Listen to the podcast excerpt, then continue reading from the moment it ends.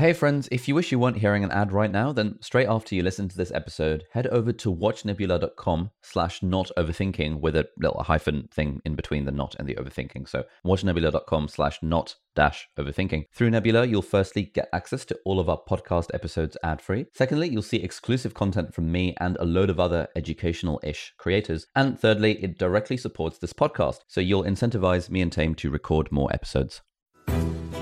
My name is Ali. I'm a doctor and YouTuber, I'm Taimur. I'm a data scientist and writer, and you're listening to Not Overthinking. the weekly podcast where we think about happiness, creativity, and the human condition.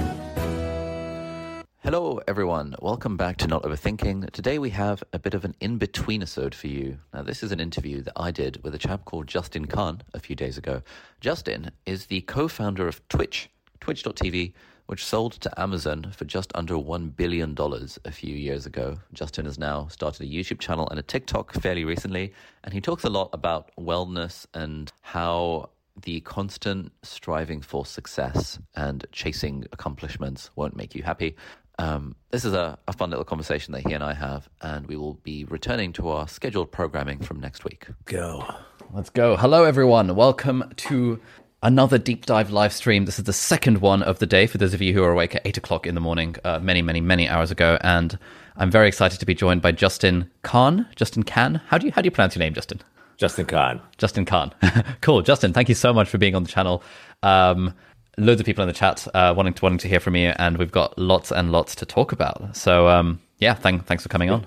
I'm so I'm so excited to do it, especially after your first guest of the day was Brandon Sanderson. He's Oh, like you- one of my favorite. Are you familiar? authors. Oh no way! Yeah, yeah. I, it was nighttime for me when Yeah. we were doing it, but I was still awake for whatever reason, and I actually caught some of it. Ah, nice. Yeah, this has been like one of the uh, the, the the the most bizarre days of my life. First talking to Brandon and then talking to you because you're both Yeah. absolutely huge deals in your own right. And I'm I I've been having this real struggle of trying trying not to fanboy too hard uh, because I don't know it it just feels like a weird look for for like yeah All right. Well, I'll try to live up to whatever you know, however Brandon Sanderson level. I don't know if that's going to happen, but I'll try my best. So, uh, on that note, what, what, while we're here, th- this was something I wanted I wanted to ask you about. Like, when whenever I talk to someone who is like a big name, uh, of which I, w- I consider you and Brandon to be in that in in that category, I always feel a sense of like, oh, I don't, I want to, I want them to like me, but also I want to,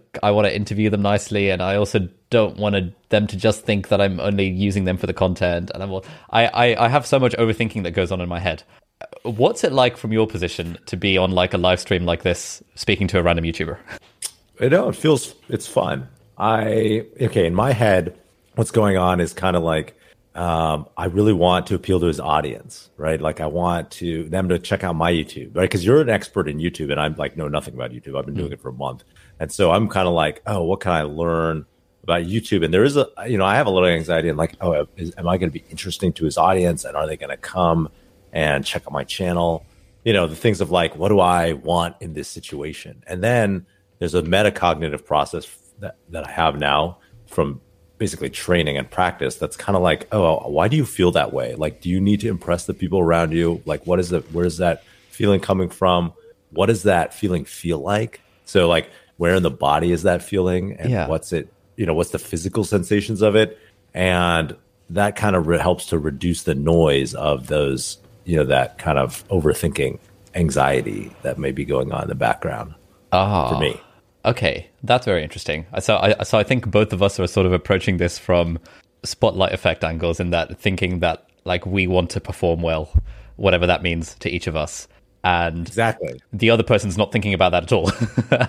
Right. You're, you're Yeah. not thinking about other people's. I mean, this is true of like life, not just in a live stream, but generally, you're not thinking about all the performance anxiety that and other types of anxiety that everyone around you is having. Right. You're just thinking, I'm the only one. This is my experience. I have anxiety. Everybody seems like they're totally fine, and I must be defective, broken, like messed up in some way. Right. And that I think is a very common experience for for many people, uh, even and sometimes especially incredibly high performing people because oftentimes the performance anxiety or the anxiety to impress other people or the need to impress other people is what drives high performance right it's it's not a healthy necessarily like the most healthy way to do it but it's something that can drive that high performance um, in people So why why is this still a thing for you? Because like from from where I'm sitting, it's like, well, you're Justin Kan. You founded you co-founded Twitch. You sold it to Amazon for like a billion dollars.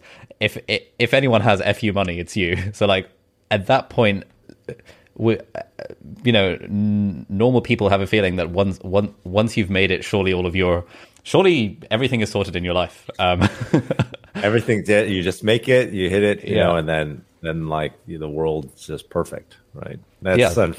unfortunately it, it doesn't work like that. There's a couple uh, things that are kind of working against you. Uh, number one is like there's this hedonic adaptation, right, or hedonic treadmill concept. I don't know if you've talked about that before, but it's basically the idea that you adjust to whatever your circumstances are. You know, you might if you sell a company for a billion dollars, like when, when we sold Twitch, it was like that was great for a week, or, you know, maybe a little longer. But then mm-hmm. afterwards, it was like, oh, that's just where I'm at now. And there was always something further out on the horizon that could, you know, that I was looking at, like, oh, can I start a bigger company, at, you know, ten billion dollar company, or invest in, you know, find other companies to invest in that are even bigger. And so, you know, for me, nothing ever, I know no external success ever stuck in making me you know more happy, less anxious, whatever it was. Hmm. Um, that's one one thing. And the second thing is, you know, you might be an expert, or I might be an expert, and be pretty confident in certain areas. Like if you were going to start a startup, a tech startup, I could probably confidently say, "Here's some set of things you should be thinking about, and some set of things you shouldn't be thinking about." To, you know, drive your way towards success. Yeah. In the early days, but there's so many different areas that I know nothing about you know, and I am a beginner, and there are people who are much more expert than me. Like even if you're a billionaire who's like very confident, you're going to be uh, going into areas and you know being in situations in life where there are many other people who are much more competent and experienced than you. Here, like you're an expert at YouTube compared to me, right? You have a hundred times as many followers as as I have on on YouTube, and so when it comes to like performing for YouTube, like you're I'm, I'm I'm the beginner and and you're the master. And so, you know, and that's true of, of like if I met Brandon, I'd be like, oh my God, how does somebody write a fantasy book like that? I can't, you know, I can't even imagine how I would go about that process. And I've spent so much time in his fantasy worlds that I would be, you know, I'd be starstruck in that that way, you know. So and worried about what he was thinking about me, and you know that. So it's a very natural human experience. Oh, excellent! That's that's very reassuring to hear. Um, there was something you said earlier, which which I which I find very intriguing, which is this thing of where where is the emotion coming from? Like, where am I feeling it? Like, I feel like this is something I'm absolutely terrible at. Like, I'm so bad at like acknowledging my own emotions. Um, how did yeah? How did you get started on that route? Because because you strike me as sort of like me in that you're probably quite logical, like a bit of a tech bro, and yes. for for, for our kind of people, like you know uh, how am I feeling about this and training. where's my emotion? It's like it's like not even a thing. So like where where do you begin on this path of becoming more emotionally aware? Yeah, that's a great question. I mean, I love talking about this. So basically, you know, my experience was I was an engineer, right? I was a somebody who was always think thought of myself as like very rational. I thought emotions were not relevant, mm. and um, I also thought I was very emotionally stable. I remember telling someone that, "Oh, I'm I'm so emotionally stable." That's literally what I tell people.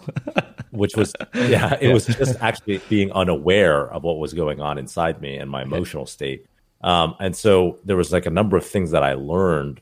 Um, but the the way it started, the re- reason I started thinking even about this was I just got so depressed when I was working on one of my startups. It wasn't working, and I got super depressed, and I didn't know it was impeding my ability to be productive. Mm-hmm. And, you know, the company wasn't working like we wanted it to. And so I went to a therapist and I was like, I feel so like I, I can't like work and I don't want to get out of bed in the morning and I just hate what I'm doing. Like, what do I do?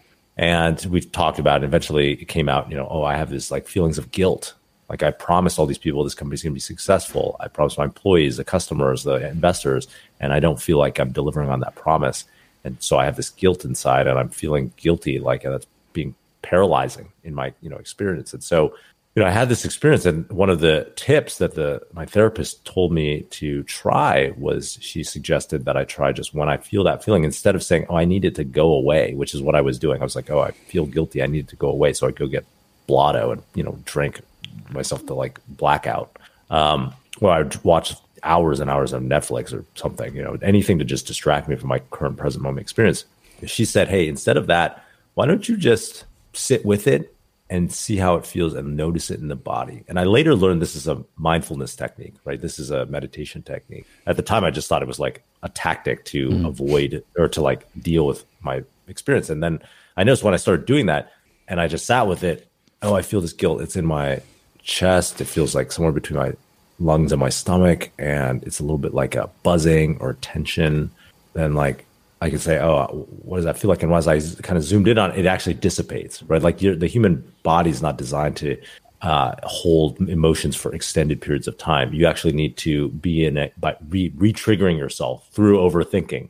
You know, when you're angry, you're going to let that go. Like something might happen, you get cut off in traffic, you get angry immediately because that's a um, that's a, a, hormonal reflex, right? Like in your, your brain, and you you get like cortisol in your brain. You're like stressed out. That's a survival mechanism yeah. for you but then if you in the thing you have two choices, you can like sit with it and like let it go, or you can uh, reactivate yourself. Right? You'll you'll say, "Oh, that guy fucking cut me off," and like he's such an asshole. He's probably like you know laughing at me or whatever. Just like your mind will just make up reasons, and you'll re-anger yourself, right? And then you can get caught in the spiral, and then you know it could last for potentially forever, right? For days or, or whatever. And um, that's that's uh, that's kind of how I got started. And then eventually I realized, you know, I, I learned more about emotion. I, I, had a lot of great teachers and mentors in this area. And I started to see emotions as they're not like illogical. You know, I thought they were so illogical and they like, if I was rational, like a true, you know, engineering tech bro, I would mm. like just transcend them and be like yeah. Spock or something like that. And I realized I learned like emotions aren't illogical. Emotions are an adaptive me- response, you know, like uh, adaptive behavior, right? There, there, there's a mechanism for you to survive, right? If you feel if different emotions like are indicators that you should do different things differently, right? Like having, if you feel anger, it's like something is wrong right now, and I need to do something right now, and it's an impetus to do that. If you feel, you know, guilt or anxiety about the future, anxiety is like, oh, something in the future is going to be wrong, and I need to worry about that now, right? So these are actually help can be helpful to you, right? And that's why we have emotions. But um, you know, and when I started to see them as, oh, it's like I have this mental model or like a like emotional model, and it's taking in all the data sources from the outside world and then creating this emotional response, which is actually data for like hmm. How I feel, how I want to be in the world, and what I might need to do in the future or presently to to um, you know make things better for me. And when I started to see that and see it as like, oh, it's not something to be fixed, it's just something part of the human experience. And I can just accept that. And I can say, oh, I have anxiety, or I am angry sometimes, or I feel sad sometimes. I also feel joy and excitement. Then it was the first step in, in, you know, just being able to be. Okay. That's very interesting. That that sort of sounds almost conflicting with like the traditional what I understand to be like the stoicism approach, which is which would be you know along the lines of you know you want to minimize your deviation from tranquility as much as possible, and yes, if you feel like guilt about something or if you feel sadness about something, you might have that flash of sadness or anger or whatever which you can't control, but then everything else is, as you said, kind of the story that you're telling yourself about it. And the way that I've kind of approached this in the past is I'm feeling bad about this thing. Okay, cool. Why am I feeling bad about this thing? Oh, it's because I was addicted to that person. Okay, cool. I will apologize to them and vow not to be addicted to that person again in that same way. And then I'm like, cool. I should now not feel bad about this thing anymore. And even though there would still be some residual bad feelings, I'd be like, well, you know, this is irrational at this point because I've I've done the bit that's in my control. I've done what I can do. I'm not going to make the mistake again. So why am I still feeling bad? Um, yeah, is is is that something that you used to have at all? Does that still do? Well, I would say I still have it, and and I don't think that you know, kind of that Stoic philosophy that you talked about, and what I was saying was is actually in conflict at all. I think um, there, you know, I you you are going through a process of of taking that data and then releasing it, but of course, it's not perfect. Like the human being body's not a machine, and so it might take some time. But I think what you'll probably have noticed is since you've been doing that technique, hmm. you've been able to process your emotions and move on faster than if you were not kind of going through that process and and um, and you were just like re-triggering yourself, you know, or feeling guilty over and over because you didn't weren't like actively thinking about like what does this mean for me, and then like how do I process it and move on. So the vibe of the so the vibe of the therapist that you was is, so fe- giving yourself space to feel the emotion is not is Yeah. not the same as fixating on the emotion and like sort of No, exaggerating? no. I, I think I think oftentimes when we fixate on it, we're unconscious of our emotion. Okay. but we're thinking it's like the thinking process is like going in overdrive right we're saying like oh i feel so something guilty and but i'm not thinking about that guilt i'm thinking now i'm like oh i need to do something else so i'm like going to distract myself or i'm like really thinking about like oh if i in like in the past if i made these sets of different decisions like i would have done things differently and i wouldn't feel this way today and like hmm. I, I should have like done A, B, and C things. Like I should have started a different company. I should have not raised money from investors. I should have not hired these employees. You know, and and then I, I'd, be, I'd be like re-triggering myself. You know, I'd be less like, oh, I can't believe I did that. I'm so stupid. I'm an idiot. I'm like such a bad founder. I'm like my identity. You know, all these stories. I'd just be telling myself these stories over and over again instead of being present with my emotion you know and saying oh okay what's that feel like and like why what's that what's what's that about and being curious about it i would be mm. Really trying to being avoidant about it in a way and so i think that's the kind of subtle distinction you know Okay. it's not about being like guilty you know saying oh like this is guilt is great and i'm trying to like feel it maximally and, and just only be guilty Yeah. you know like you're i think it's more about acknowledging that you feel that way and really understanding what is the experience of it and then that is the first step in letting it go in my in my experience Oh, okay. That's very interesting. Yeah. Uh, th- this is something that like quite a few friends of mine have said to me. They're like, they've been like, look, you you put on this front of like being like an emotionally stable, stoic type person, but really it's just because you're not feeling your emotions and you're not like acknowledging them. And I've always always been like, maybe there's something to that. And I've been toying with the idea of of seeing a therapist or something. I don't know. Have, uh, I I imagine you would say it's been it's been a good it's been a good experience for you. For sure. I mean, I recommend therapy to everybody, you know, even if you're well.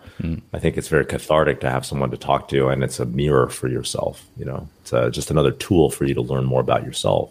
Uh, so, definitely pro therapy. Um, you know, this I'm this tool itself is a meditation tool, and I'm uh, I definitely recommend. I think meditation has been the most important skill I've ever learned in my life, and so I definitely recommend meditation also as a as a tool for people.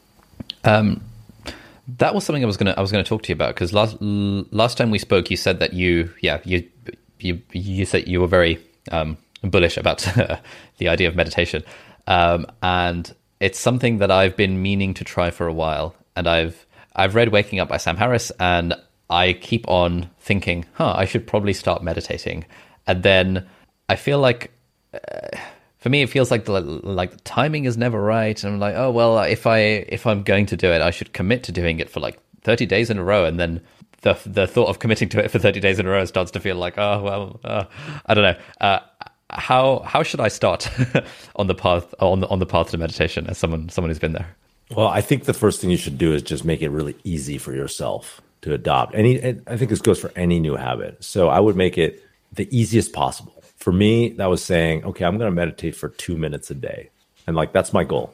I, there's really no excuse to like not do two minutes. I could be mm. very tired at the end of the day at 11:58 p.m.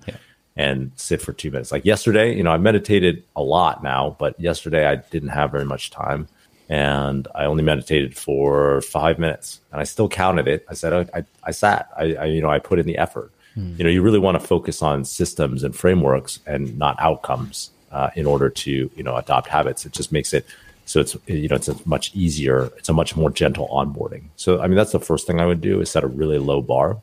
I think uh, for me, starting with an app really helped. You know, I was using Headspace, and then I used Sam Harris's app, Waking Up, and you know, I said I'm going to meditate every day, and then, well, first I actually just said I'm going to meditate today, and then the next day I said, okay, I'm going to meditate today. I'm just going to try to make the longest string of unbroken, you know, med- meditations in a row and see what happens. I didn't mm-hmm. have any expectation at first. You know, can I just do two minutes and then two minutes and two minutes? And so, you know, that's what really what worked for me was just a very gentle onboarding and then having some faith that you know I saw enough friends of mine get benefits that I said, okay, if I stick with this if in the framework, right? If I say, okay, I'm just gonna try to meditate a little bit every day, then eventually something good is going to happen. And I don't need to actually create a tight feedback loop of like saying, okay, how do I feel today? Do I feel better right now at this exact moment? You know, it wasn't about that. I think of like I think of wellness habits as filling a bucket, and you're mm-hmm. filling it one drop at a time. You know, if you put in every time you meditate for two minutes, five minutes, 10 minutes, whatever it is, you're putting one drop in the bucket and it's slow, but eventually you're going to have a full bucket. You know, it's kind of, you need a little bit of faith, but it's also quite obvious that eventually it will work if you just put enough drops in that bucket. You'll eventually be full. Okay. So, what would you say are the, are the benefits that you've gotten from meditation? And I appreciate that this is often hard to like articulate. And this is something Sam Harris talks about in the book as well that like anyone who talks about this sort of stuff, if you've not experienced it, you're going to think they sound a bit like woo woo. Um, but how would you like how would you sell meditation to like a tech bro friend of yours who's, who's a bit skeptical about it? Yeah, the way I would say it is meditation for me has made me much more accepting of my present moment experience, whatever it is. Whether it's great, it's joyful, you know, it's easy to accept that in your daily life, but also whether when there are difficult experiences and I feel guilty or angry or something um, that I perceive of as bad happens. And so for me, it's like meditation is, you know, I say it's the most important skill I've ever learned because I feel like I'm no longer fighting against my experience. People call that in the meditation world, it's called equanimity, right? Acceptance. And I inst- I used to fight against my experience constantly. Like when I would feel guilty, I'd be like, "Oh, I can't feel this way," and then I would go get drunk, or I would you know you know go drown myself in watching media and YouTube. Or, or when I would feel anxiety, I'd feel like, "Oh, I can't," you know, I want to get rid of this feeling. Or if I was even in an uncomfortable physical situation, I was like very against it. You know, I was like, I don't want to do this. I hated cardio, for example, because I, I just couldn't be i hated being in a physical situation that was uncomfortable. So any form of discomfort i really ran away from. Hmm. post meditation so i noticed you know changes were gradual. After 30 days i noticed some changes. After six months i noticed some changes. After two years i've noticed some changes. But when i post medit starting my meditation practice i re- i saw oh i can be in these uncomfortable situations and it's okay. Like i don't need things to be different and it really culminated for me when about a year ago i'd been meditating for 10 months, I think. Uh, and about a year and a half, uh, like 15 months ago, I broke both my elbows, like in a bicycle accident. I went Ouch. head over my handlebars and I just slammed both elbows, bam. And I broke this one. I, I shattered my radial head and I broke this one and it was a, I just, it was a fracture actually on this side. So for t- a couple days, I couldn't use either hand. I couldn't use either arm. I'm like, literally, I was like armless. And my wife is cutting my food and feeding me and pulling my pants up. And i asked myself every day i was like do i wish this was different? Do i wish things were different? Mm. and the answer for me was always no which was very surprising actually. But i know it's not the way that i would have dealt with that situation in the past. But it was you know and i really attribute that to meditation. So that's my selling that's my sales pitch mm. okay right i am definitely gonna going to try this out. Um, I've been I've been trying to do these like 30 day experiments for the YouTube channel, whereby in January it was taping my mouth shut while I'm asleep, and so that worked nicely. Yeah. Uh, and then February is learning how to freestyle rap, so I'm in the middle of that right now. Um, and then I think this is going to be the experiment in March, the, the, the meditation thing, because like literally everyone, that. Like everyone says it's like the best thing ever. uh, and any basically like, like, I feel like 90% of people who've been on the Tim Ferriss show say it's like the meditation is the best thing ever and I've been telling myself for years that okay there must be something to it like I really need to give this a shot. Yeah, I think there's some you know there are some incredible benefits. I, I let me know how I can support you in your meditation journey. nice. Yes, I'll, I'll I'll I'll drop you a message if I need a hand along the way. Um, but this little soundbite that we've just got will be very nice. As like a, I spoke to Justin Kan and he convinced me to to meditate, and here's here's how it's going. Let's see. Let's see what happened. Have, have you have you ever tried yoga? Yeah, so I, I love yoga. Really? Oh, sick. yeah. Okay. What's the deal with yoga? Because that's on my list of things I should probably okay. try because people say it's good. yeah, yoga was another thing where I thought it was stupid. And my yeah. mom, who my mom has always been into all these spiritual things and was always pitching me on them. You know, she was pitching me yoga like 20 years ago. She was like, you should do yoga. And I was like, that's like hippie for hippies. It's like that's stupid. And then she was pitching me meditation and like everything, right? So, um, but I started doing yoga a couple years ago, and my yoga practice, unfortunately, because of my elbows, has has taken a nosedive um, in the last couple of months. Uh, but I was, you know, yoga is another thing where I started working on my flexibility and and doing yoga, and I just felt great after the sessions. You know, after doing a yoga uh, course, you know, I was I'm a very basic yoga student, right? Like I was going to like CorePower yoga and other stuff like that. And so, but it was just I felt great, you know. And I'm, I'm a big believer in exercise. I try to exercise every day, whether it's just stretching or some sort of other more intense workout, and I felt I could just feel it, you know, feel the feel the difference for me. Hmm. Okay. Do you think of yoga as, as like a a minimum effective dose to get benefits type thing, or is it more of a is it, have you got a more like Zen approach to it, if if that makes sense? Um, I think I started it from more of the like tech bro angle, where yep. was like, okay, I, I'm going to work out every day, and yoga is like a great workout, and I could feel it, the feel how good it is, you know, immediately after. And then the second thing that really helped was, you know, when you're doing yoga, you can't really be on your phone. And I think a lot of times when I'm like doing anaerobic, like a lift, or um, I'm like on my exercise bike, like I'll be on my phone. And so there is a nice component of disconnecting. Mm. I guess my overall philosophy on human beings is that we're all running the resource scarce algorithm in the resource abundant world. Right. And so I'm like off like for example, I, I'm addicted to my phone because I am information greedy because in the, you know, kind of hunter gatherer world, it's like better to like learn things, you know, and get as much information as possible. It's that's adaptive. And so, but like when you have access to the entire internet on, you know, and all of YouTube and Twitter on your phone phone at any time, then you could just like look at it endlessly. And so for me, I, I try to figure out ways to create breakpoints or like ways of like the, the where there's you know time that I'm you know kind of not exposed to or not exposing myself to you know whatever it is that's uh, kind of like the addictive thing that I want to get as much of as possible which whether it's like information on the phone or food or you know whatever and I try to create mechanisms in my life to like avoid or to reduce you know exposure at, at certain points. So I think yoga is a great one for for you know when it comes to like digital addiction. Yeah. Okay. We've got quite a few comments in the chat from people uh, commenting that your your voice feels very zen and like therapeutic, like therapeutic mic, and like right? has has has it always been like that, or is it like a mic plus meditation plus yoga type thing recently that you've got this sort of yeah sage vibe about you?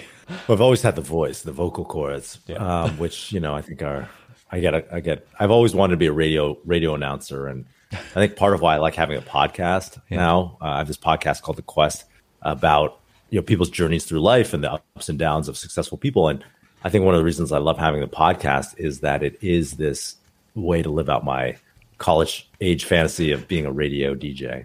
But um, the I think I did. You know, I a couple months into my meditation journey, one of my friends, I went to dinner with a friend of mine, and he was he said, "Wow, you are way zen. You know, you feel like so calm compared to maybe the energy I had before." And I mm-hmm. do think that you know part of this journey is probably maybe a lot like I come that expresses itself through my voice. It's like kind of the equanimity that I think I've gained, uh, or you know, the way I've moved more towards equanimity from where I wherever I was before, which was not equanimous at all.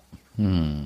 Okay, Okay, that's cool. Yeah, I hope I too can become a bit more zen once I once I start doing the meditation thing. Um, have you uh, have you have you listened to the Brandon Sanderson audiobooks by any chance? You know, I've never listened to his audiobooks. Actually, oh. I'm not a big audiobook guy. Yeah. Yeah, so the the, the audiobooks are game changing. I, w- I would I'd recommend them 100 percent because I made the mistake he re- when. Does, does he read them? No, it's these two other narrators called Michael Kramer and Kate Reading who are just like amazing.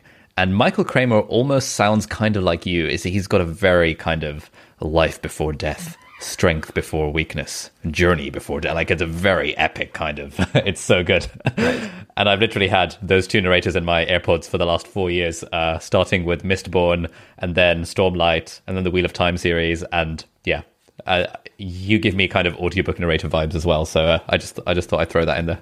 Well, I would I would I want to eventually one day I'll I'll narrate an audiobook. I have a book. I want to write my own book, and I, I want to you know I kind of have to narrate your own book. Of right? course, it's got to be done. Yeah. What's your what, what's your book going to be about? It's going to be about my experience going through this journey of you know seeking being a seeker and wanting really ch- or kind of chaser is how to put it, and like really trying to make it in the outside world and satisfy all my needs through extrinsic you know things in in the in the world. So really trying to have a successful startup and be famous on the internet and getting that in a way and finding it ultimately a little empty. And then what I found afterwards with meditation and uh, gratitude and connection with the people around me, and those are kind of the things that I value now. You know, more than having a big startup or big company mm. or whatever. That's so I wrote most of it. I just need to. It's in editing right now. Oh, oh, exciting! When's it? When's it coming out? Have you? Or is? It... I don't know. I I want to build up my uh, my my goal is actually to be like Jay Shetty. I want to like have a super popular YouTube and then release a book, and then mm. the book's gonna like blow up, right? Yeah. Because if, if I'm like popular on YouTube and TikTok and online, then like people will buy the book. I think marketing a book when you don't have your own distribution channel is mm. like an uphill battle, you know? Hmm. Yeah, this is exactly the thing I'm I'm I'm kind of working on right now, and I I keep on looking to Jay Shetty as being like the perfect example of how to do this really really well. Where like you know instant number one New York Times list, uh, million copies in three months, and this is partly what I was what I was talking to Brandon about this morning. It's like like with with the book that I'm writing, I have this like I really want it to be to be big, and I really want it to be like a New York Times bestseller, and and I know that like for me for me right now at the moment i'm like you know some kid from the uk who happens to have a reasonably big youtube channel who, who happens to be a doctor. Whereas if you add like a really good book to that it's it like would level up my my own kind of brand and opportunities and and, and all this stuff in a way that few other things do. But i am torn between that kind of very goal directed mindset and more of a zen kind of well i'm very satisfied with how my life is right now and I know that hedonic adaptation is a thing, and I know that success isn't going to bring bring me lasting happiness. And uh, how how would how would you think about those two conflicting things? Of I've got this like very specific, very worldly goal with I also want to like enjoy the journey and have fun and like be satisfied with where I am. Well, I think those things exist in every human, right? I think you can. My meditation teacher is like very specific. He's he's always saying, "Oh, it's okay to have goals, right? It's okay to have goals. It's good to have goals." And so I think you can have goals, but you know, I would just ask yourself, like, where is this coming from? Like, am I coming from a place of scarcity where I need mm. something in the outside world to be a certain way? Yeah.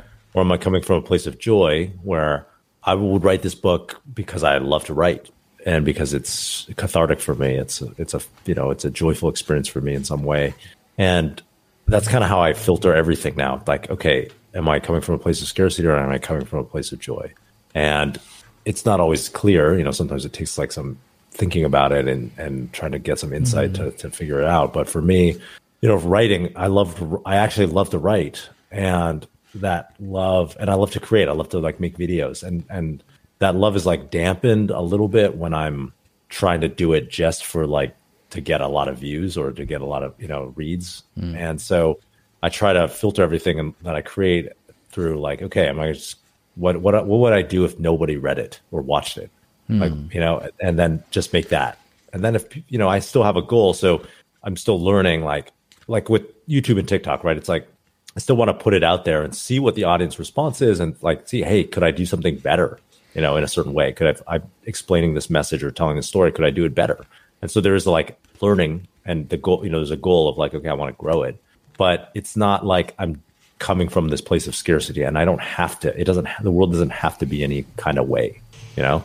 Yeah, yeah, that makes sense. It's like would it, would it be like because if I if I think about this journey of writing the book, I would do it anyway, even if it doesn't do very well because well, you know if it if it doesn't do very well in terms of in terms of sales figures, because it would be fun and it would be interesting and it would be a, an interesting adventure. And it's it's already it, already has been like a, a really cool way to connect with people because when you say you're writing a book, it lets you connect to people who in a in a way that it's it's harder too if you're just like a random dude.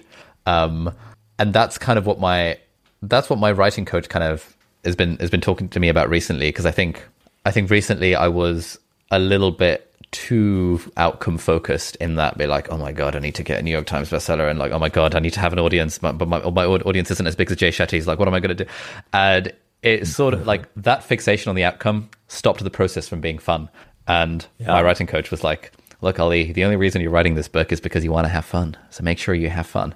And I was like, oh my God, yes, you're right. and just thinking in, in that way just sort of helped me think of it more as kind of like a game that I'll I'll play the game sincerely because it's fun, but I'll still just treat it as a game. Yeah, absolutely. Uh, one of my um, best friends likes to tell say, you know, comparison is the thief of joy. which is a quote from some famous monk or something, right? and, you know, I think uh, when you think about things in the con- context of like, oh, I'm trying to be the best and win against these other people, the Jay Shetty's of the world, or like mm. I'm worried about how I'm doing compared to him. You know, if there's endless people to compare yourself to, and no matter who you are, there will always be someone else out there. Um, but when you think about things in terms of like, hey, is this making me happy at this right now? Like, am I having fun doing this? Am I is this mm. joyful to do this? Then I think you'll approach life in a in a manner that, that doesn't constantly trigger your anxieties. Hmm. Oh, we have Noah Kagan in the chat. Hey Noah. He says Ali and Justin oh. back at it again. nice. Amazing. Noah, I just watched the the videos that we did together of uh we did ones on on Twitch and Clubhouse and it's pretty fun. Nice. yeah, so on that on that note of of like the comparison thing, I was speaking to another um another internet friend and he was saying, okay, like where do you want this book to go? Like, you know, assuming your all your all your dreams make come true, blah blah blah, and, and the book happens, where will where will you be five years from now once the book is out? And I said some, I said something like, well, you know, book's a bestseller and it's doing really well, and then I'm get, I get invited to speak at conferences, and it's kind of cool, and you know, I think I, would still like to just put out loads of stuff on YouTube, and I'd, I'd probably like open source all of my courses and stuff because at that point I'll be a multimillionaire and I won't need to make money and he was like, "Oh, ha, ha, ha, ha that's that's not going to happen." Like, like this guy uh, like knows people like you uh, who are like successful and sort of startup founders and exits and like big famous authors, and he says that everyone is still chasing money in like a weird way, and so don't don't kid yourself that you're suddenly going to be a sort of uh, altruistic, giving giving away everything for free. What what's your take on that? Because I imagine you know a lot of like rich people who are still chasing money. How does how how does how does that for work? Yeah, most of the rich people I know are still chasing money, and which is why they're you know in some way they're successful, right? Like it's mm-hmm. in a you know the the desire to accumulate is serves you right until it doesn't anymore, and yeah. and so uh, my take is like everybody comes to that in their own time. Like maybe they maybe they do, maybe they don't, but if you, they do come to you know releasing the need to like ac- accumulate more, it's usually not because of a, an external circumstance, but it's much more because of an internal one, right? It's not because they achieved X, right? Yeah. When I got to, when we sold Twitch, it was like, I remember in the beginning, I, I was talking to my co founder, Michael, and I said, if we could each make a million dollars from this company, you know, mm. Justin TV at the time, the company that turned into Twitch, then that would be incredible, right? We were 22. So it was like, that would be fucking incredible. And yeah. he was like, oh my God. That was like, that idea was like crazy. Yeah. And we, we blew by that. You know, we five years later, after they had that conversation, we sold the company for sixty million dollars that we'd spun out, and then you know a couple years after that, we sold Twitch for for nine hundred seventy million. So there was kind of we saw it incrementally. We kept blowing by that, and blowing by mm. it, and um, you know that that had nothing to do with my. As soon as we sold Twitch, it was like, oh, that's my new normal. And then I was looking at my friends who started Dropbox or Airbnb, and I was like, but we should you know be doing much better. Wow. And so. Um, you know the external circumstances had nothing to do with changing my perspective I think what helped me change my perspective was, well, first I was like very stressed, and then I was, you know, because I was trying to accumulate more, and then I was like really fixated on it, and I started, you know, doing these other things like meditation and keeping a daily gratitude journal, stuff like that, to like recontextualize my experience. And then I uh, had a number of experiences where I kind of like looked at myself in the mirror and I was like, why do I want this? Mm. You know, so I, I, sat in an ayahuasca ceremony for the first time uh, a couple years ago, and I realized through these visions that I had that my entire life I had been doing things in a performative way. I've like I've been performing for other people, and I everything I had done my entire adult life was just to get the approval of the people either around me or random people on the internet or whatever. Like that's why I wanted to be a famous founder. It's not like having more money or like start a bigger company, right? Like having more money is not gonna make any material impact in like how I live my daily life. But why do I want more? Oh, well, it's because then if I get more, then people will be like, wow, that guy's so successful. He did it again. He's like, you know, he's Jeff mm-hmm. Bezos level, whatever it is. Right. And so uh, that, you know, I realized all of that about myself and I was living out these like desires from my past, like, you know, scars from when I was a kid, when I felt like I didn't get enough attention or the approval of my peers or whatever. And I was living that out. And then that was the cycle. And then I could choose, oh, do I want to do something different? I had another experience a little later where I really felt a spiritual presence. You know, this sounds like some woo woo shit, but like I was, I felt like I was meditating. I felt the presence of God, and I thought, what would be a life that would be reflective of this experience right now? And I realized like I for 36 years of my life, I'd spent, I put myself at the center of it. You know, I'd, I'd always done things for me to like feed my ego to be more, so I could be more successful. I could have more attention, whatever it was. And then I realized, oh, you know, I could choose to do something different for the next 36 years of my life. You know, the second half of my life, I could choose to do something different. And maybe um, I could choose to, to try to be helpful to other people you know, and like that would be a good start, right? And so I think those were kind of some of the experiences that led me to to maybe try to reprioritize a different path. Hmm. So so moving from being very being sort of fo- focused on yourself to now so so is your is your drive now based around helping others or like how how how do you think about like what what to do with life like now for the for the second half of it yeah, I, I, think I'm primarily motivated by helping other people. And I know people will say, "Oh, well, like, why the you've like yeah. spent so much time on YouTube and TikTok trying to build your like social media?" But like the thing I like is I love creating. Number one, hmm. but I also love to help other people. And I think the things I'm most proud of in my life are. So last night I got a text from a, a founder who just raised money at a billion dollar valuation, and he was like, "Thank you, Justin, for believing in me." Uh, because he, he was my, I was his YC partner and I had invested him at YC. I invested personally in the company and I helped him get some mm. early clients and stuff like that. And he was like, "Thanks for believing me. Like you get so much credit for this." And I'm like, "I should get no credit first of all." Yeah. But for me, like that, you know, almost like more than whatever. You know, I did invest in the company, so I'll make some money off of it eventually. But like more than that, it's like the fact that he out there is like that. Justin helped me when. I needed help, and that's like something I'm really proud of. Like more than Twitch, it's like those experiences. And there's you know, I've accumulated quite a lot of them now in, in my life, which I'm very thankful for.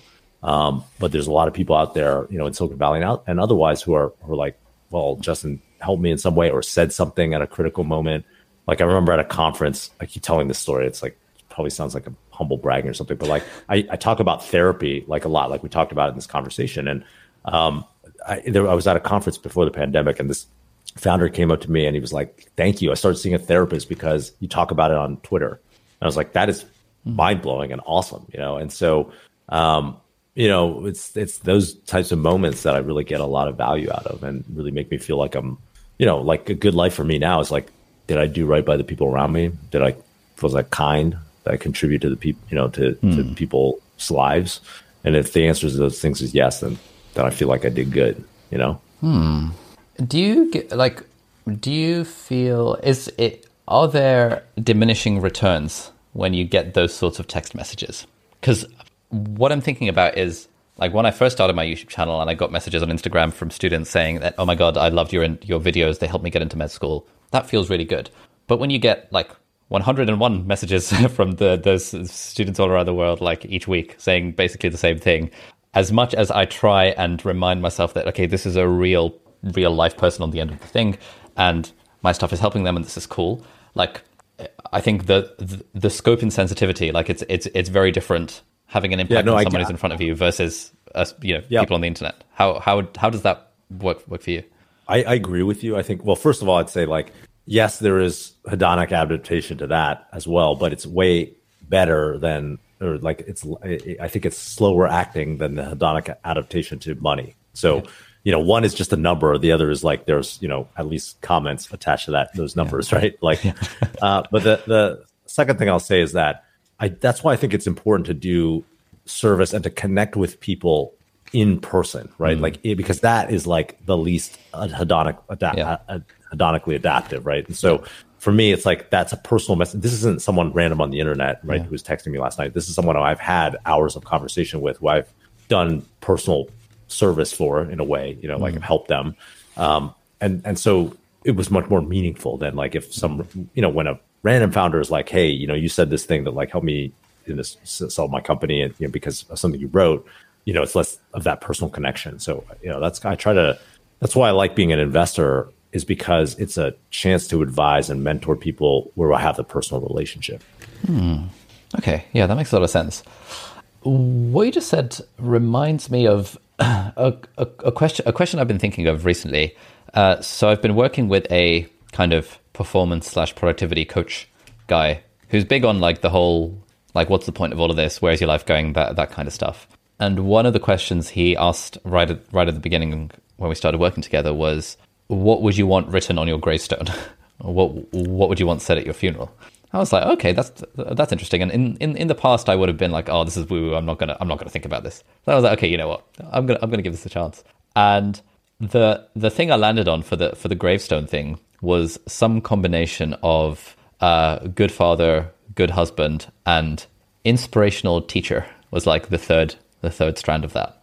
And I was quite surprised by this because like so, so surprised and, and not surprised. Surprised because like there there was nothing about being like a, a, a doctor who saved lots of lives. Like I, I realized like that sort of thing didn't really give my life any meaning. And obviously there wasn't anything like oh he made loads of money and he had loads of followers, which is even though that's like the the the short term thing that I've been chasing and continue to chase. Um, and at the same time, I was like, okay, this this kind of makes sense because the the times in my life where I feel I've I felt the most fulfilled has been have been when teaching other people. Usually, when teaching medical students in real life. To an extent, I'm doing like live courses on Zoom and stuff, and that feels good. Just not as good as like doing it in real life. And so, I feel like optimizing optimizing for teaching and like reaching other people and stuff is probably the way to go. But then there's still an element of like, sounds like you figured it out. I love that but the, but there's still an element of like, well, then if that's if that's what I care about, then why am I still chasing money? Like, why do I want a New York Times bestseller? Like, that's just stupid, right? I, I should I should care about like, in a way, long term book sales matter because then that means your book hits more people, and the New York Times list is such a sort of one one snapshot in time. How much how much firepower can you put behind like the pre-orders and week one sales of the book? It's it, it's it's this thing this this tension between I know that being a teacher is what I love and what I care about, but at the same time there's all these other like status and you know 2 million subscribers and then 3 million subscribers in the new york times and these other kind of badges of badges of achievement well uh, yeah. uh, you know what i would say to you is just the first thing is like that's a human that's a, that's a human experience right like you it's okay to like want mm. things in the outside world that's part of like your natural experience and that's an that's an adaptive trait that all human beings have and then the question is just to me is like are you being driven by that primarily? Or like once again are you coming from a place of joy? And i think that you just it's not black or white it's not binary right? Some of the time you're going to wake up like some of the time i wake up and i check how many youtube subscribers i have. So i'm like you know i'm like okay i want to i want to grow it. I'm not like a, i'm not a saint right? But some yeah. of the time but it's just like i constantly am rechecking them on myself is like oh why am i doing this? Hmm. like am i creating videos because i like have i'm having fun with it because I feel like I can teach someone something, mm. or am I creating videos because I just want to be like make this number go up? And you know, if the answer is the latter, too many, too much in the row, I'm going to mm. stop, right? But it's not going to be 100% always the former, right? Yeah, it's just some, somewhere in the middle. In the past, if I was honest with myself, I was primarily it was primarily the latter, right? Mm. But like now, it's primarily the former, and I think that's just a good shift. And so, you know, it's not it's not black and white, but I, I think it's important to um, accept yourself first as a first step, however you are. Mm. How has having kids changed your view and sort of like driver motivation, worldview type thing, if if at all? Yeah, well, I think having a kid really helped me. Like, I, it was good. Well, I mean, having a kid is like amazing for all these different reasons. Do you, do you have a kid? No, no nowhere near. Um, okay. But I'm, cu- I'm curious about, you, about not, about not the phenomenon of having kids. Yeah, not that I know. Yeah. So, so, for me, having having a kid is like it really round. Someone told me it, it, will round out the human experience for you, and I really feel that way. Like it's it's okay. it's a part of your heart and like love that you did not know existed before. Um, so for that reason alone, I think having a kid is, is incredible. But um, it's also very difficult. I don't want to like undersell that. Having a kid is like probably the most difficult thing I've ever done. Um, the uh, um, the thing I'll, I'll, say though is like the I'm really glad that I did all this personal self work before I had a kid mm. because I think he will be set up for so much more success in a way, and I don't mean success in the traditional way, but like uh, when I when I look at people with like when I was when I was growing up, I was jealous of the kids who you know there was something there's a security of like the kid like my, my mom was like an immigrant. She came mm-hmm. in she like went to this country like to the united states with nothing. My dad was pretty poor growing up. And there you know my mom had this scarcity mindset right? And she was like i think i i, I learned some of those traits which is why i want to be rich and make a lot of money whatever one of the reasons. And so I, I would see peers of mine whose parents were pretty successful. And it wasn't that they were passing on you know like a drive for like making money, but they were they kind of had created this like safe environment where their kids, you know, were were really supported, right? Like kind of in all across all these different dimensions. And when I think about my kid and what I want to, know, what's success to me, it's like, did he grow up to be a kind person? You know, did he grow up to be the source of his own approval in the world? Like he didn't need other people to, to be the source of his approval. Um, did he grow up to like learn how to be empathetic and to connect with people around him? Like those are the things I care about. I don't give a shit if he's like an entrepreneur or successful or like makes mm. a lot of money or has a white collar job at Goldman Sachs or whatever. You know, those are like so. I think, but I would have like 10 years ago, if I had a kid, I would have been like, oh, I want him to be like the best entrepreneur or something like that. Right. And so I think I just feel so thankful that I've been able to go on this journey for myself because I think it'll help me be a much, much better father. Mm. That's really interesting. Yeah. That's so I've got a few friends who, uh, who are similar in that they're like, they're only their only kind of goal, the, the the only goal their parents had for them was was like, hey, I, I want my kid to be kind and and and to be happy. And if I think of like, and I I don't want to hate on my mom here, but like if I think of the the the, the messages I got growing up, they they were not the you know oh you know just focus on on being happy, being kind, and being empathetic. It was far more the kind of immigrant mentality of work hard, get a good job, get into med school, put your head down, do this, do that, you know, climb climb the ladder almost. And I I used to be flabbergasted that like normally my white friends, like their parents, would be like, "Oh, you know, it's it's all good, just like have fun." I wonder if it's like a yeah. I, I, feel like it does come down to like the the sort of scarcity immigrant coming into the country trying to trying to make their way type mindset. Um, yeah, yeah, I think you know one thing is that you know there's an opportunity though for me like at first i was resentful right like i was like mm-hmm. oh my mom like it's like you know kind of all these different ways but my mom actually was very kind and set an example of really caring about the people around her i want to mm-hmm. like really clarify that um, and she gave you know the, i think that i'm very thankful for the things that the lessons i did learn from her about hard work about you know um, the opportunity to like accumulate in a way right I, i'm thankful for the journey i've been on whatever it is like the opportunity to have gone through this startup journey, this amazing journey, mm. been successful, accumulate a lot, has given me put me in a position where I can, you know, focus. It's like almost like a Maslow's hierarchy of needs, right? now I'm like at the self actualization point, but maybe I would never have gotten there if I hadn't been through this journey, yeah. right? And maybe I would never have gone on that journey if I hadn't had some drive to do it mm. from an ego place, from an ego motivation. So, uh, you know, I, I'm not. I don't wish anything was different you know this was a the way it was everything unfolded as the way it, it should have mm. it was supposed to be and um, i'm very thankful for the way my parents raised me you know but and i should say i want to do a few things differently with my son mm. yeah i think i'm i think i'm broadly in the same position um, often if, if i'm like being inter- interviewed on a podcast or something and someone says like how did you get like the entrepreneurial drive and things like that i i, I often put it down to the fact that we weren't that rich growing up, and so I always felt a level of, oh, it would be cool to make money online, and I want to become an internet entrepreneur, and I want to kind of do my own my own tech startup kind of kind of thing. And because of that mindset, and because of that kind of hustle growing up, and like learning to code at age twelve, and like making all these websites and trying to make pyramid schemes to make money online through affiliate marketing, all all all of that fun stuff got me to the point of like that I am right now, and so I wouldn't change anything at all. Um, but I think it's like one of those have you uh, have, have have you come across that like IQ bell curve meme on on like Twitter? It's like uh, the uh, the the midwit meme. I think is is is what it's called. No. Oh, okay. No, so I will, I will I will describe it to you. It's like so you've got like you know a, a bell curve of IQ with like 100 IQ in the middle, and on the uh on the low IQ end of the spectrum, you would have like like the troll face uh, kind of meme. Yeah. And you you would have like the troll face person, uh, and it might be something like uh, a single handwritten notebook. Okay. And then on the other end of the spectrum, you would have like a Jedi uh, type, you know, the Jedi Master with his hood with single handwritten notebook. And in the middle, you would have the the midwit with an IQ of 100, who's like, you know, 18 different note taking apps, every like five different methods of note taking under the sun, and it's like sort of the tears going down their face, where it's like yeah. there's this like full full circle almost from like when you're in the middle of it, you're like full on like a certain way. Whereas when you when you become more of a Jedi Master, you're like, oh, actually, you know, life is pretty simple and life can be pretty good, but you have to, in a way, go through the middle process of being so like uh, self-driven and like materialistic and stuff to get to that point at the other end. Um, so I, I, I think about that a lot, especially in the context of uh, there was like a version of this meme that I did, which was like the the low IQ person is like nine to five job, mortgage, wife and kids. The guy in the middle is like four hour work week, passive income, financial independence, nomadic lifestyle.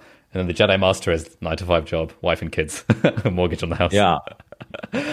um, and I feel like I'm still sort of in that that that middle guy when it comes to all these these sorts of things. And it's a, a constant struggle to go to go back towards Jedi mindset of like living a more simple and yeah, more simple and appreciative life. There's this Zen, uh, this chart of kind of like all the different, it's like a circle of all the different stages of Zen. Right. And um, my meditation teacher describes, and the final one, it's like something, I, I think it goes through this like circle of like this guy like taming a, a bull or like cow or something like that, mm. and like kind of all the different interactions he's having with them that are representative of the states of mind. And the final one is like just a, sh- a shopkeeper in the middle of the town square right? And people are like, "What is this?" It's like completely, you know, incongruous. It's basically a different picture, and the idea is, represented by it is that you know when you really true truly achieve like that mastery, you're just living a normal life, and like mm-hmm. it's like mm-hmm. completely indistinguishable from you know from the outside. Yeah, but you're just doing you have equanimity with the, how things are, you know, and so. That's kind of what it made me think of. You know, the, like the goal is to get all the way around the circle and go back to just that single notebook. Mm. Nice. Um, a few other things I, I, wanted to ask you about. So, on one of your, uh, I think there was a some sort of like uh, some Business Insider or something piece about you, where you talked about. Um, you said only work on things where you have intrinsic motivation. I want like how yeah. how how do you think about about like intrinsic versus extrinsic motivation for like the the things that you're doing as like a very broad kind of question?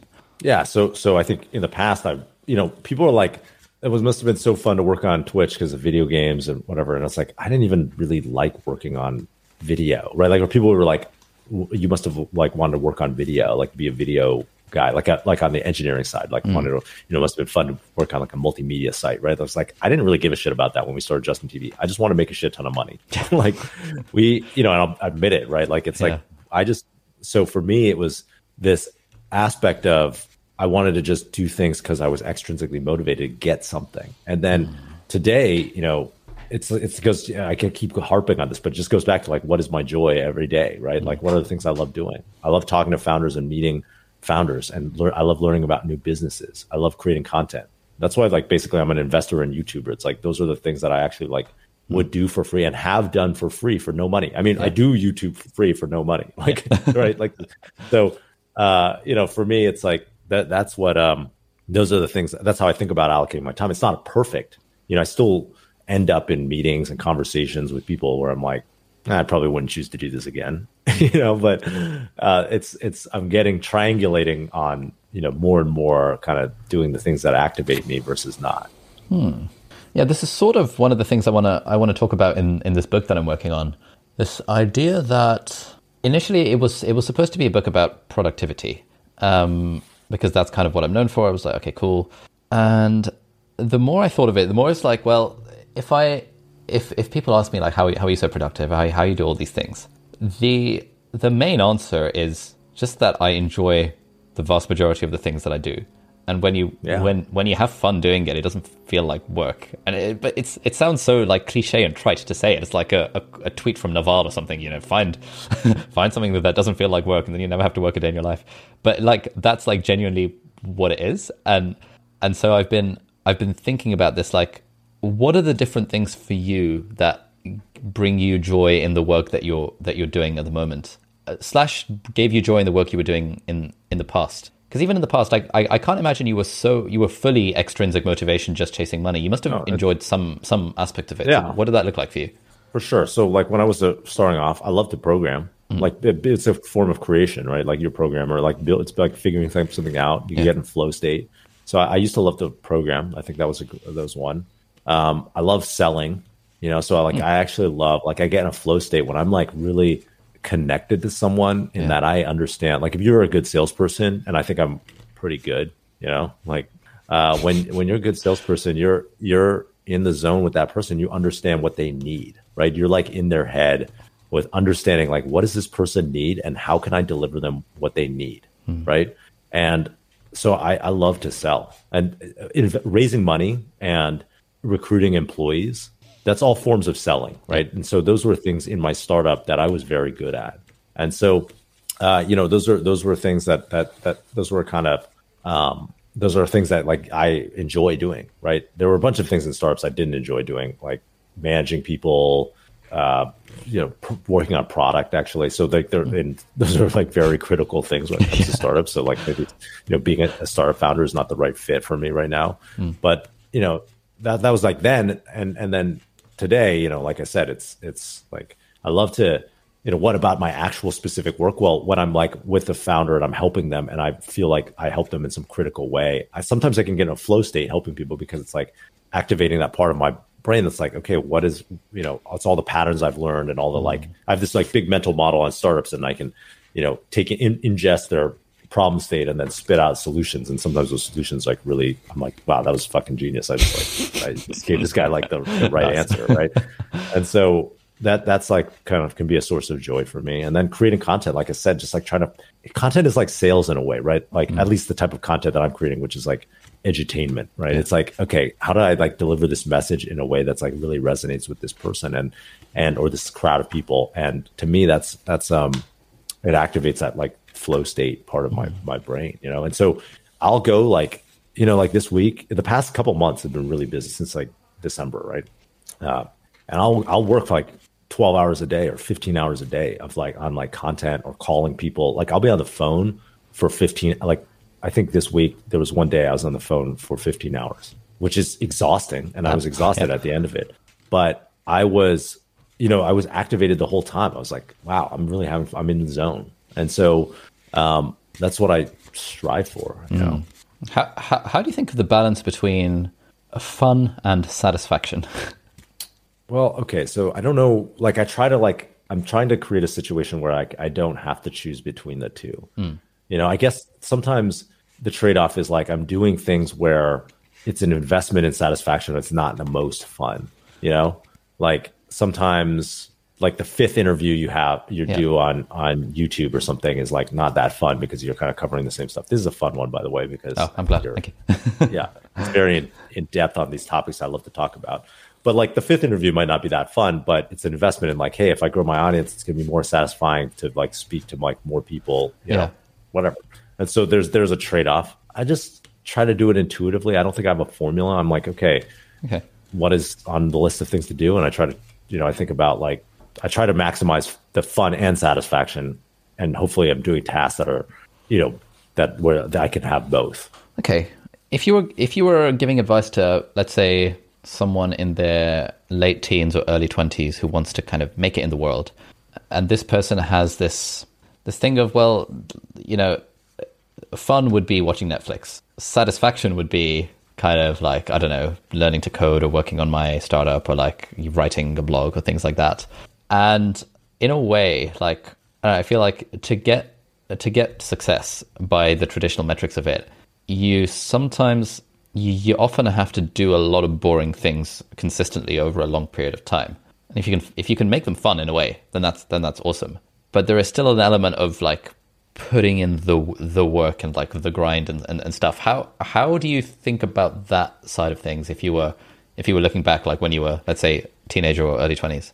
Yeah, I think you you know the people who are successful have a really good executive function, right? They're willing to like make up trade offs to for like future fun and resources and mm. satisfaction. They're willing to trade off present moment fun, right?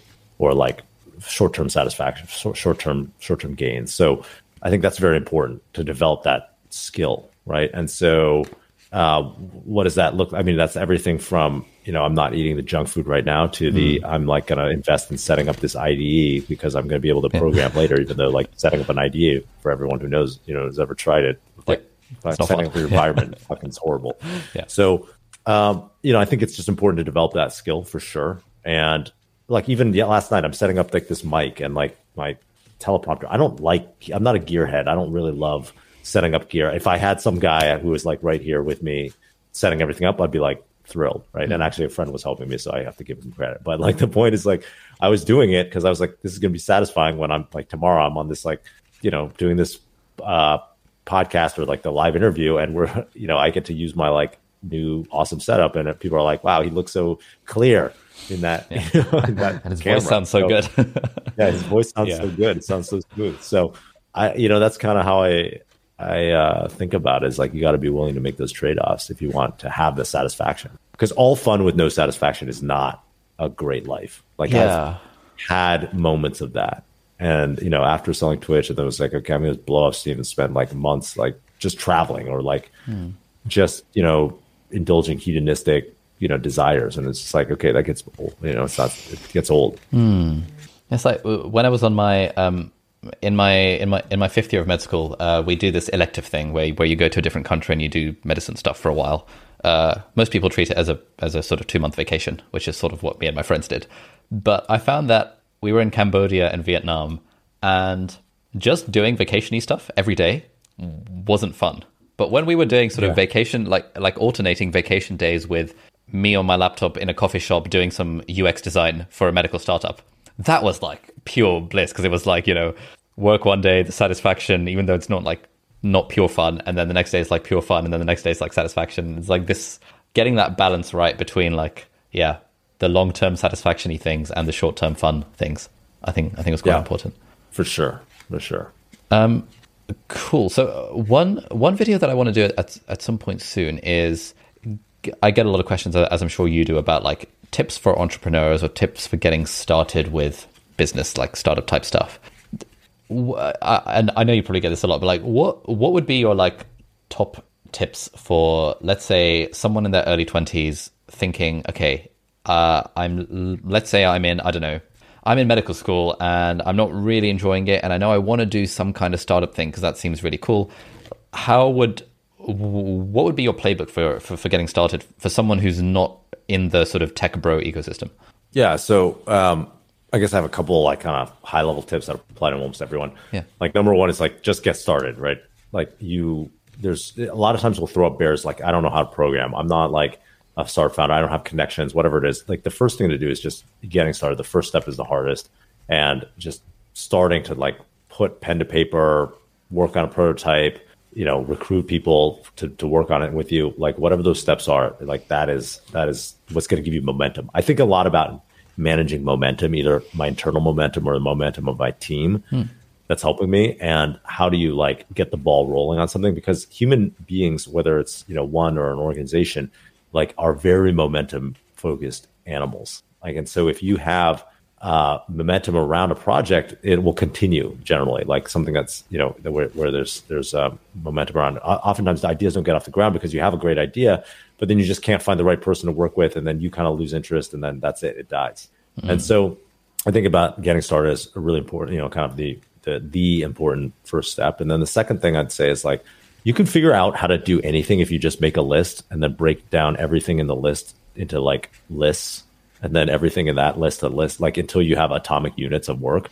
And so like um you know that's how we like when we started with justin tv with like the, it was a very daunting idea. I mean this is back in 2006 there was no like in you know iphone.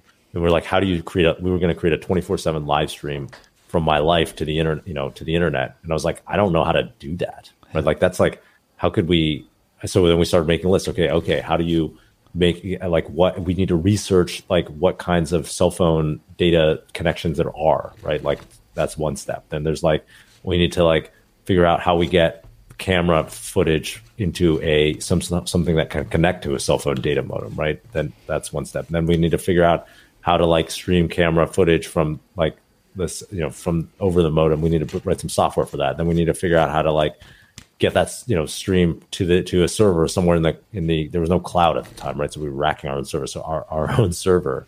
And then you know so on and so forth. And, and then each those so how do we break that down into like five different things? And it's like you know so for the getting video to the server it's like okay research whether the flash media server is functional which it wasn't at the time or like it was just like a long list of steps. And then but the point is like we were able to break down everything that seemed very complicated into atomic units of work. Even if we didn't understand it well enough to like know what we had to build, it could be just like, oh, ask five people who are experts in this industry how do we would do this, you know, or like whatever, right? Like mm. research X, Y, Z things.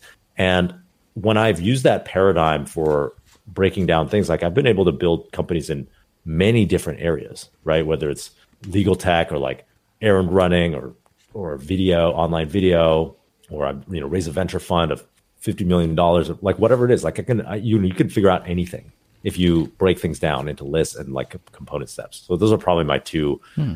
generalized tips. You know, yeah. Okay. Uh, to what extent do you think it's still important to learn to code for someone like these days? I think it's important. I think programming gives you a framework for thinking about the world that like mm.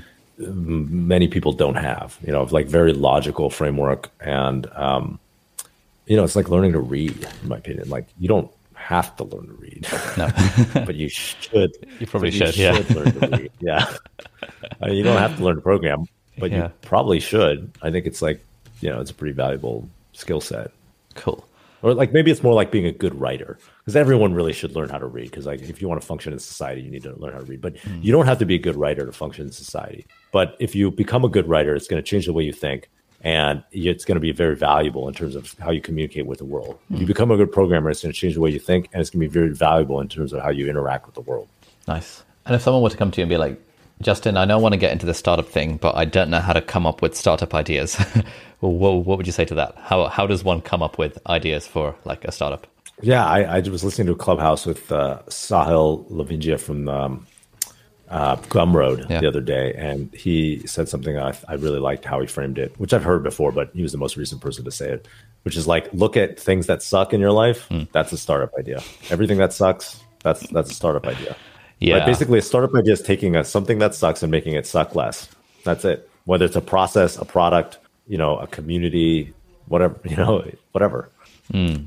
Yeah, the way I, I normally put this, if people, if people ask me, it's like that that that thing about figure out what are the pain points in your life, like what sucks. But I think like why learning to code is so valuable is that it gives you the framework to know that it is that it would theoretically be, be, be possible and how easy it would be to get a solution to the problem. Like when you know how to code and you understand that most apps are just, you know, reading and writing to a database, just that concept completely right. unlocks so many like bloody hell everything everything is a database everything is reading and writing to a database and you feel like yeah um, whereas not knowing yeah. how to code is like you just don't don't have that that that like mental model for thinking what could be feasible and, and easy and, and stuff yeah i'll give you an example like when i was in college i was interning at this law firm and uh, at the law firm, um, I was like the IT guy, right? Like I was like an IT guy plus a file room, like the, the guy who fetched things from the physical file room. Hmm. So it was a small law firm, so I was like doubling up, you know, multiple jobs. Yeah. And so uh, one of the things that I had to do was one time was a special project, and they were laying out photos for a um, like to submit into evidence, right? From a you know, there's like a thousand photos, and they were putting them in the way they would do it is they would load them into Microsoft Excel and then position them so that you could there was six to a page and then print that page, right? And then there was like a, you know, we're going to print like whatever, a thousand pages or sorry, a thousand divided by six, right? So like, uh, like two, you know, yeah, 200 something, something whatever that is. Yeah. 100 something yeah. pages and then submit that in evidence. So I was like laying, I was like importing these digital photos, laying them out in Excel because that was like the program they had and then printing them, right? Or like, actually I did print them all at the end.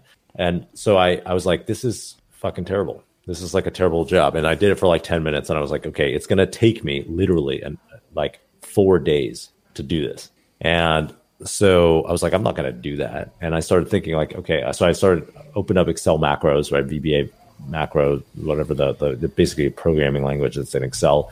And I was like, there's got to be a way, you know, you could probably do all of this by like uh, programmatically. So I basically wrote a script I'm like, well, I told my boss, I was like, hey, I'm gonna like make a code to do this. Like, this is their program. This is like stupid.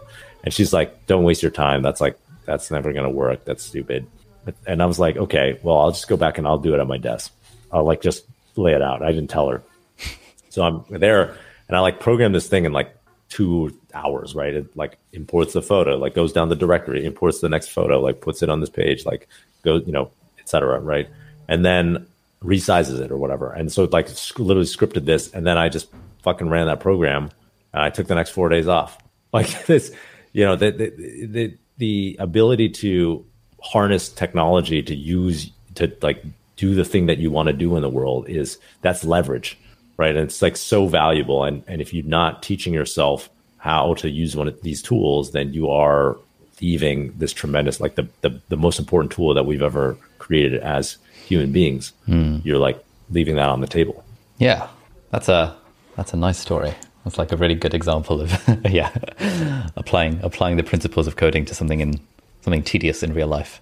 Um, yeah, the, this used to be like my my my strategy for like the reason I I went to medical school rather than doing computer science, even though I really like I really liked to code and stuff when I was younger, is that I thought that it would be more interesting to be a doctor who knows how to code uh, than to be just a computer scientist who knows how to code because as a doctor who knows how to code, there's probably less competition in terms of coming up with sort of innovations within healthcare, because healthcare is, especially in the UK, is like a notoriously uh, non-technical kind of field.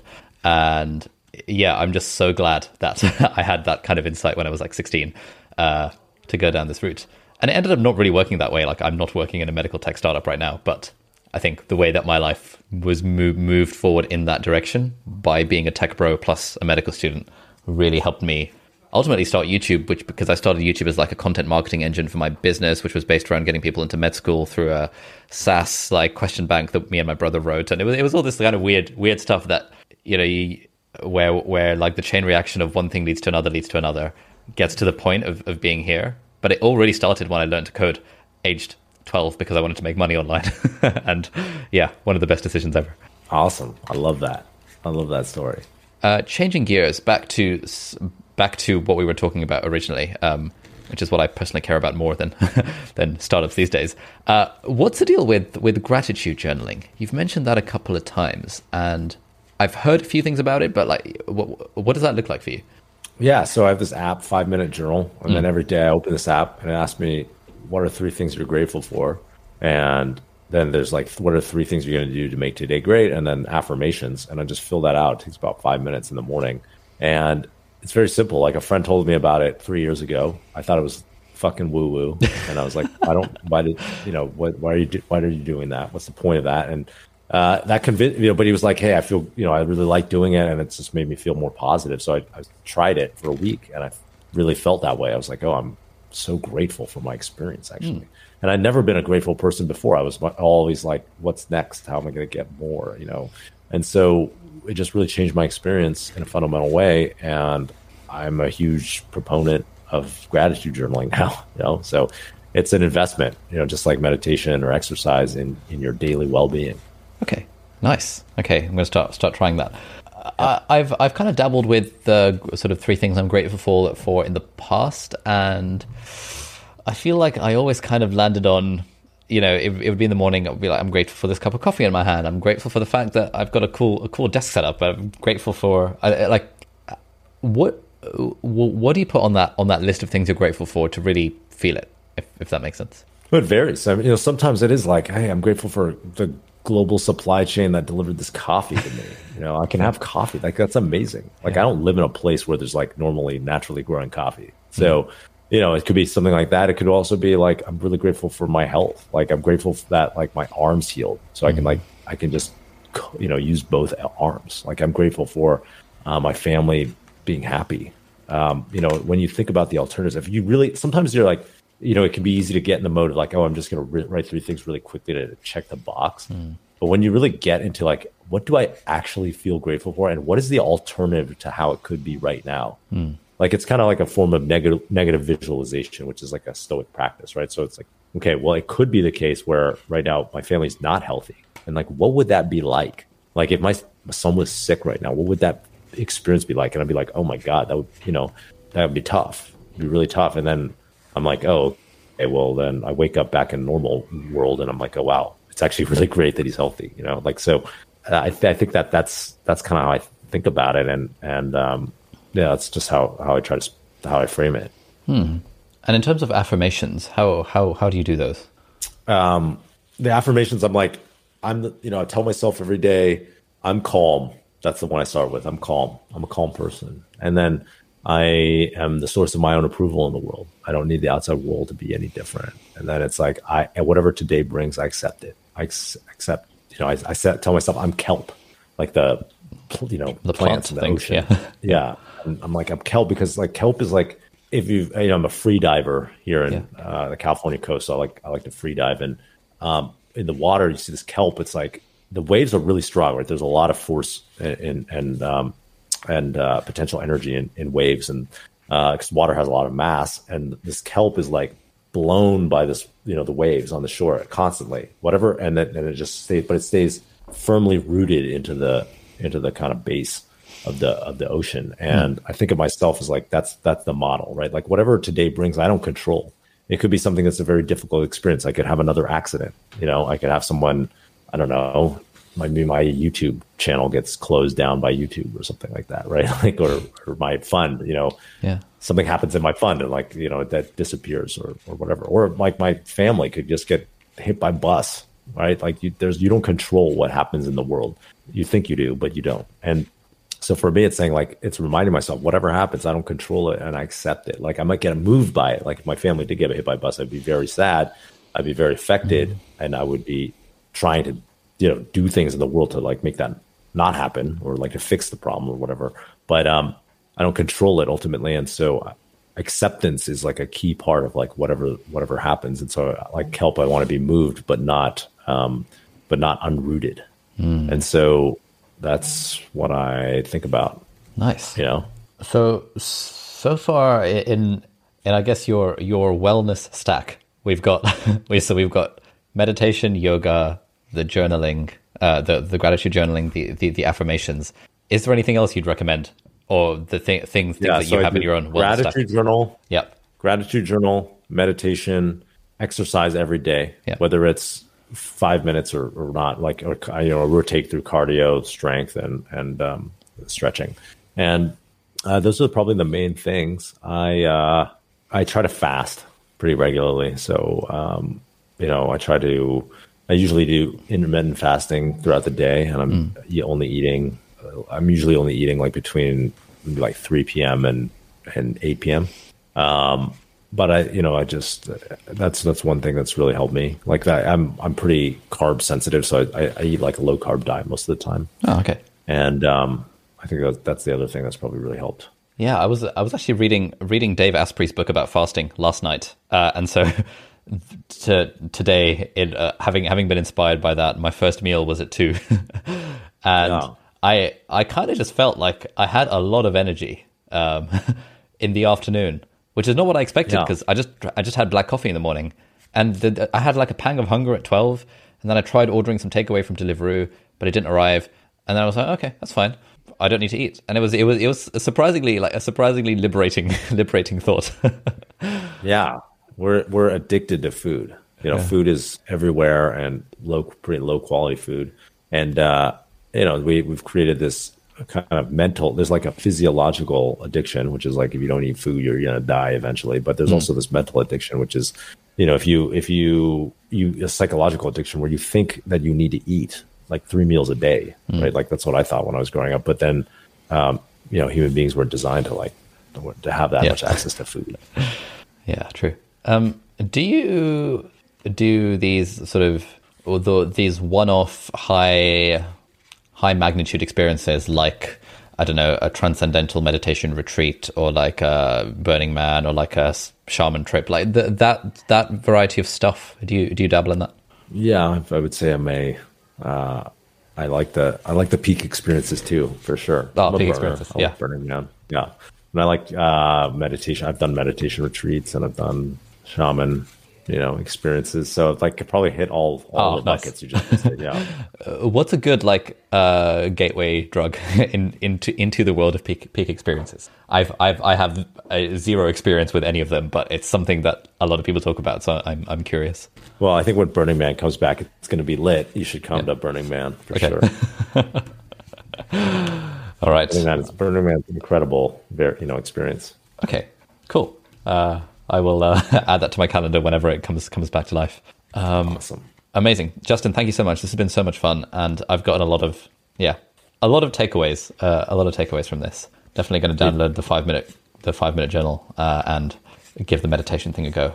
And I'll I'll I'll, Awesome. I'll I'll drop you a message if I need a hand. All right. we'll do. Cool. So I'm gonna, and I'll probably be hitting you up for advice on my YouTube channel as it, you know, as I navigate it. Of course, anytime, man. Any any final thing you'd like to you'd like to say to the audience? Yeah, no, check out my YouTube at uh, you know just I don't know how do people shout out their YouTube. It's I, just I mean, blog, we, but, we've linked it in the video description, so that's probably the easiest thing that you can just click. Uh, hit the link in the video description, you guys, and subscribe to Justin. It's pretty lit. And actually, I've, I've been seeing a lot of comments from people recognizing you from TikTok. So you seem to have grown oh, on TikTok dude, as well TikTok. recently. I, I love making TikToks. Yeah, I'm I'm uh, I'm doing doing a lot doing a lot on TikTok. Oh, oh, All right, so follow me your, on TikTok too. Uh, what's your strategy for TikTok? Because I, I, I haven't really given it much of a much of a chance. Like what what, what I just I use about? it to pre I use it to pre-flight my YouTube videos. So I'll like make a, a TikTok on like whatever topic I'm talking about, like selling okay. my company. Yeah. And then I see if it does well, and like I make the I use the ones that perform well as like the idea, story ideas for YouTube. Nice. So you just yeah. like talk talk on TikTok for like yeah, it's just press. like a it's like one minute, right? I'm just like putting my phone. on, I'm like, yeah, what's up TikTok? Blah blah blah blah, and then that's it. Okay, you know.